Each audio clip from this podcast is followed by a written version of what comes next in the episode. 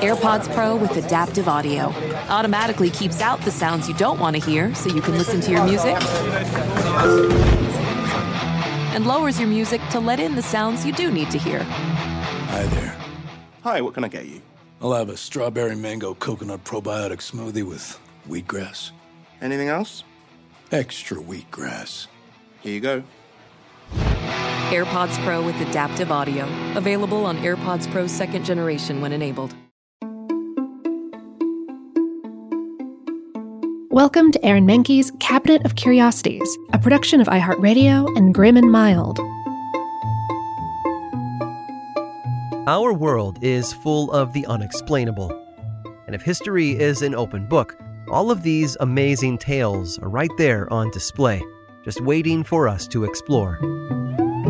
Welcome to the Cabinet of Curiosities.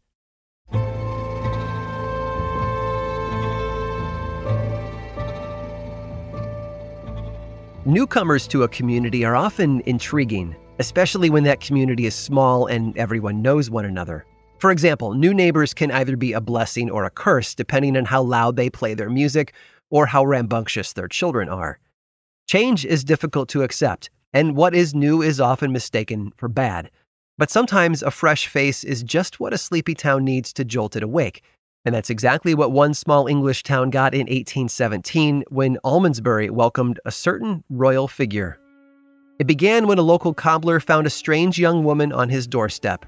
Her clothes made it clear she was not from around town. She wore what people at the time had described as exotic, including a turban which had been wrapped around her head. The cobbler asked if there was anything he could do to help the struggling young woman. She replied in a language he had never heard before, but through hand gestures, she was able to convey that she was in need of food and shelter, which was also evident by her condition. She was dirty and disoriented, as though she'd been out on her own for quite a long time. Since he could not communicate with her in any meaningful way, the cobbler took the woman to see Samuel Worrall, the town's overseer of the poor. Now, the overseer's job was to help those in need on behalf of the government.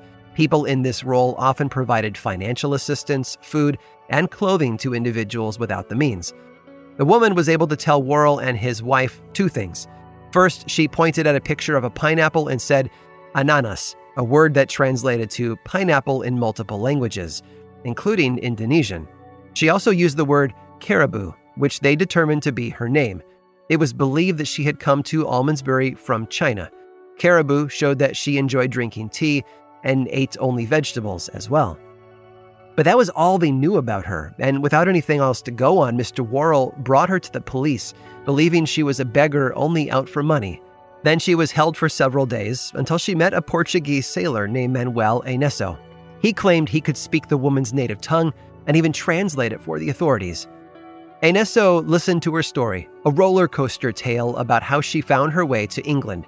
She was Princess Caraboo of Javasu, a tiny island somewhere in the Indian Ocean. Her father had come from China and was quite wealthy, while her mother had been killed when she was a little girl. The woman had been walking in her garden by herself when she was taken by pirates.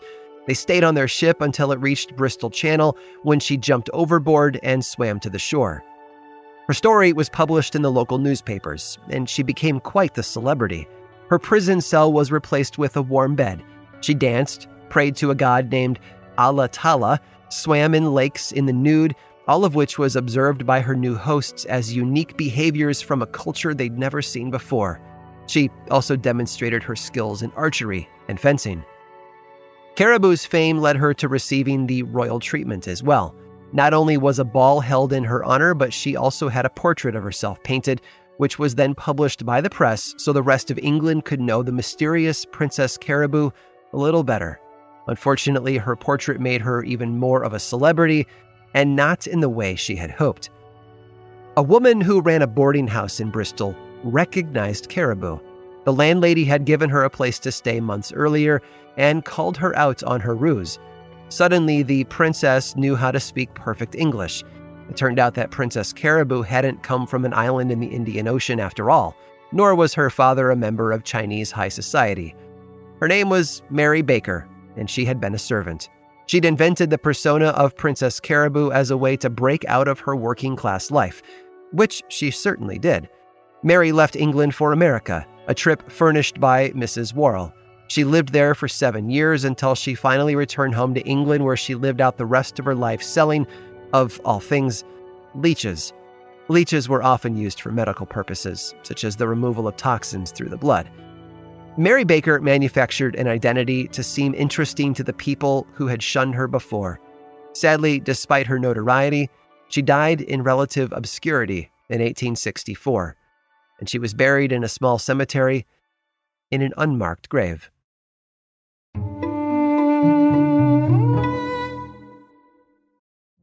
Witness the dawning of a new era in automotive luxury with a reveal unlike any other as Infiniti presents a new chapter in luxury, the premiere of the all new 2025 Infiniti QX80. Join us March 20th live from the edge at Hudson Yards in New York City, featuring an unforgettable performance by Grammy and Academy Award winning singer, songwriter, and composer, Jon Batiste. The all new Infiniti QX80 is unlike any luxury SUV you've ever seen. Smart enough to anticipate your needs even before you do. Every line, curve, and detail was thoughtfully crafted so everything for every passenger feels just right. Don't miss it. Mark your calendars and be the first to see it March 20th at 7 p.m. Eastern, only on iHeartRadio's YouTube channel. Save the date at new-QX80.com. 2025 QX80 coming this summer. Apple Card is the perfect cashback rewards credit card. You earn up to 3% daily cash on every purchase every day. That's 3% on your favorite products at Apple, 2% on all other Apple Card with Apple Pay purchases, and 1% on anything you buy with your titanium Apple Card or virtual card number. Visit apple.co slash card calculator to see how much you can earn. Apple Card issued by Goldman Sachs Bank USA, Salt Lake City branch, subject to credit approval, terms apply. Now, I'd like to introduce you to Meaningful Beauty, the famed skincare brand created by iconic supermodel Cindy Crawford. It's her secret to absolutely gorgeous skin. Meaningful Beauty makes powerful and effective skincare simple, and it's loved by millions of women. It's formulated for all ages and all skin tones and types, and it's designed to work as a complete skincare system, leaving your skin feeling soft, smooth, and nourished. I recommend starting with Cindy's full regimen, which contains all five of her best selling products, including the amazing youth activating Melon Serum. This next generation serum has the power of melon leaf stem cell technology. It's melon leaf stem cells encapsulated for freshness and released onto the skin to support a visible reduction in the appearance of wrinkles. With thousands of glowing five star reviews, why not give it a try? Subscribe today and you can get the amazing Meaningful Beauty system for just $49.95. That includes our introductory five piece system, free gifts, free shipping, and a 60 day money back guarantee. All of that available at meaningfulbeauty.com.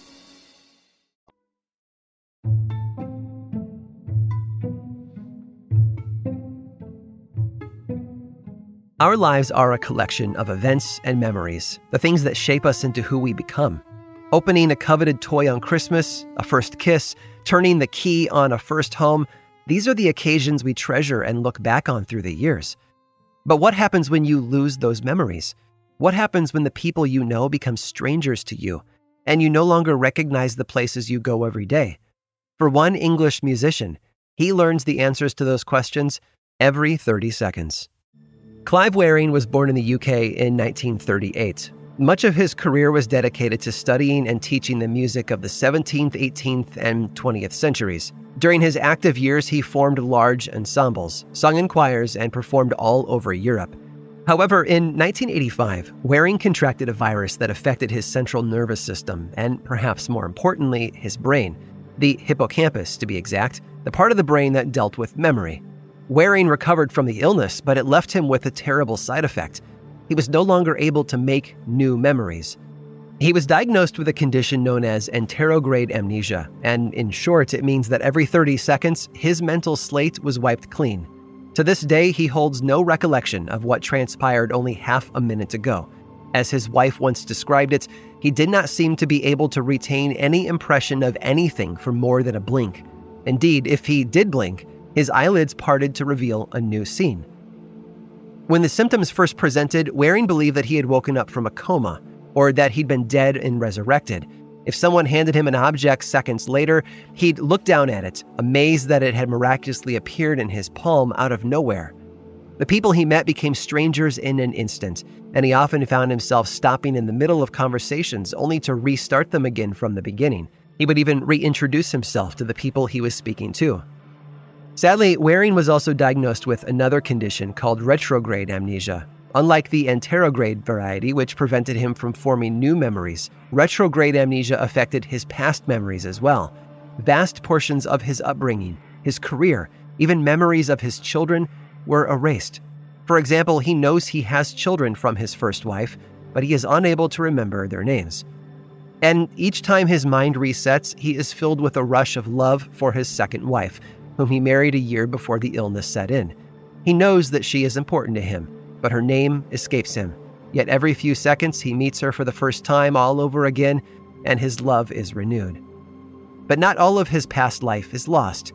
He is aware of his past as a musician and that he had a musical education. In fact, sit him at a piano and he can play it perfectly, even long and difficult compositions from years back. His muscle memory is still very much intact.